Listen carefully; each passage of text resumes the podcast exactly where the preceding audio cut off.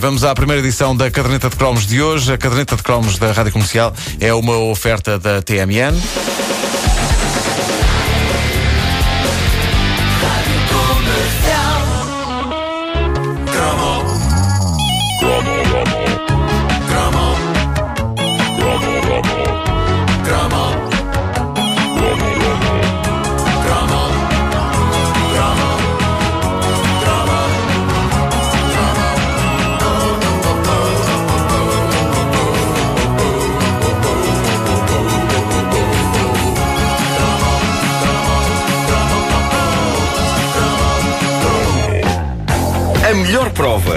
Tínhamos pouca oferta e muito tempo nas mãos quando crescemos é o facto de eu me lembrar de variadíssimos episódios da série Fama. Eu creio que se já houvesse internet e se houvesse a oferta que há hoje, se alguém me dissesse anda a ver uma série sobre jovens aspirantes artistas cantando e bailando, eu teria respondido "Eh, não.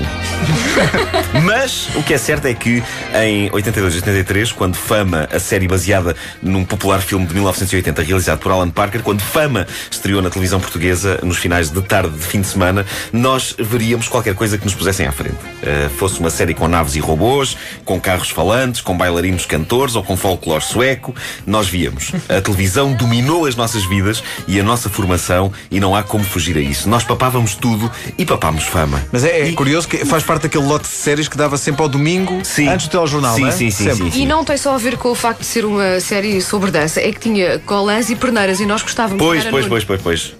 Ai, Apanhado, foste apanhado. apanhou agora. Que é isto? Apanhou agora. Só por isso vou subir ligeiramente o som dos meus headphones. Enquanto nós cantamos o tema do Fame. Fame! I want to live forever!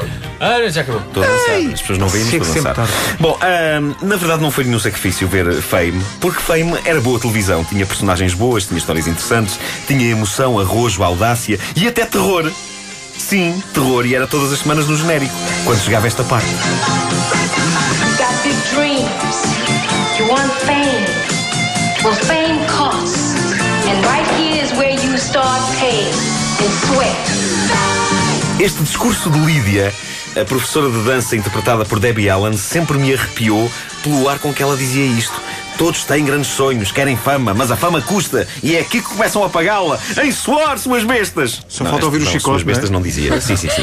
Ah, mas isto era terrível porque eu pensava assim: bolas, e estes tipos querem ser só bailarinos e cantores. Imagina como será na tropa.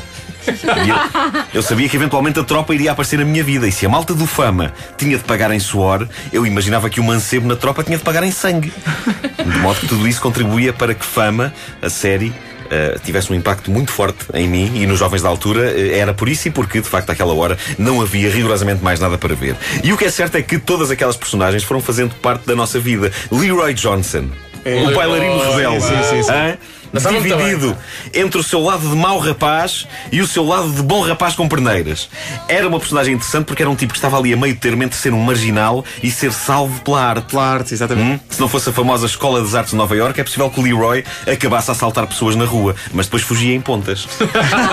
Isso é espetacular. Uh, mais Bruno Martelli. É, pá, Uh, o prodígio do piano. O prodígio do piano. Um artista. Cabelo aos caracóis. Exato, Sim, podia facilmente entrar no anúncio do restaurador Alex na parte do branco de carapinha, que não é natural, porque o que é natural e fica bem é cada um usar o cabelo com que nasceu. Ainda Dani Amatulo, o cómico. Ele não tinha muita Ah, piadinha, pois pois é. não. Tinha sempre uma piadinha pronta, mas só dava vontade de dar estalos. Mas, mas eh, secretamente era o tipo que todos ambicionávamos ser, porque não era especialmente bonito, mas as miúdas achavam fofinho. Sim, nomeadamente Porque era- Doris. Era, palhacito. É a Doris. A Doris, pois era, pois era. A Doris era assim um bocado geek, não era? Assim, Era, um bocado- era, pois era, Ah, E gostava dele.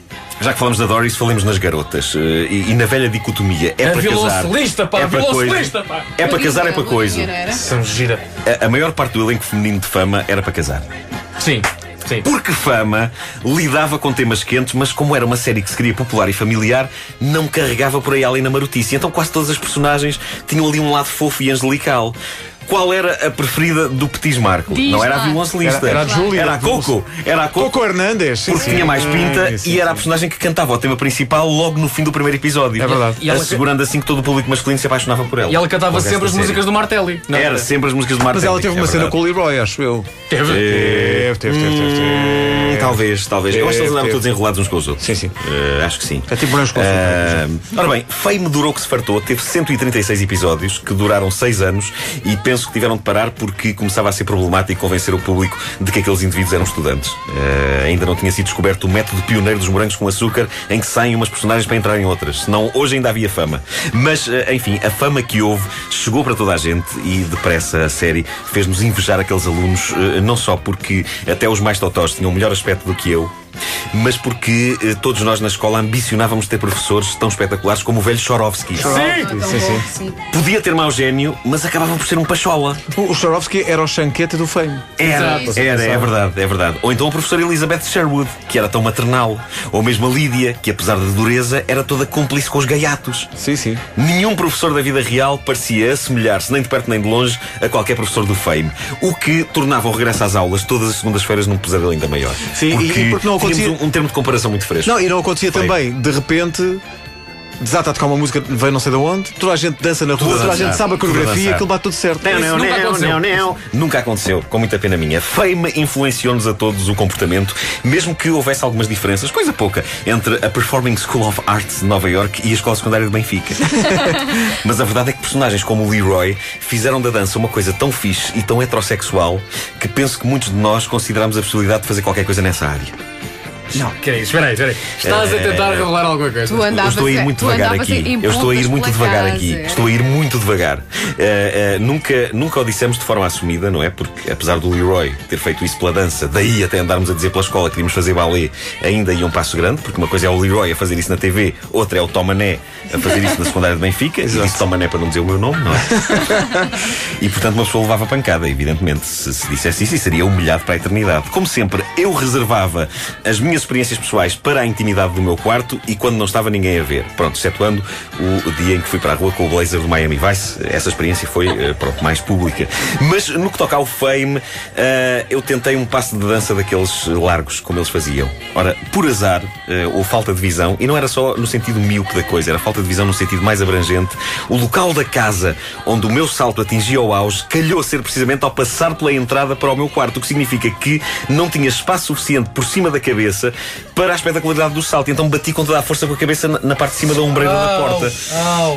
Mas continuaste disfarçando. Não, é? caí no, ninguém estava a ver. Ah, Caí no chão com a sensação de que ia perder os sentidos. Eu tinha para aí 12 anos, mas não esmoreci nem dei parte fraco. Fui dali para a mesa do jantar e ainda bem que o jantar tinha piripiri, que assim pude dizer, ui, isto está picante e soltar uma lágrima ah, que tinha presa. Nada como um bom jantar com picante para soltar uma lágrima está Eu tenho um problema com o professor uh, Swarovski.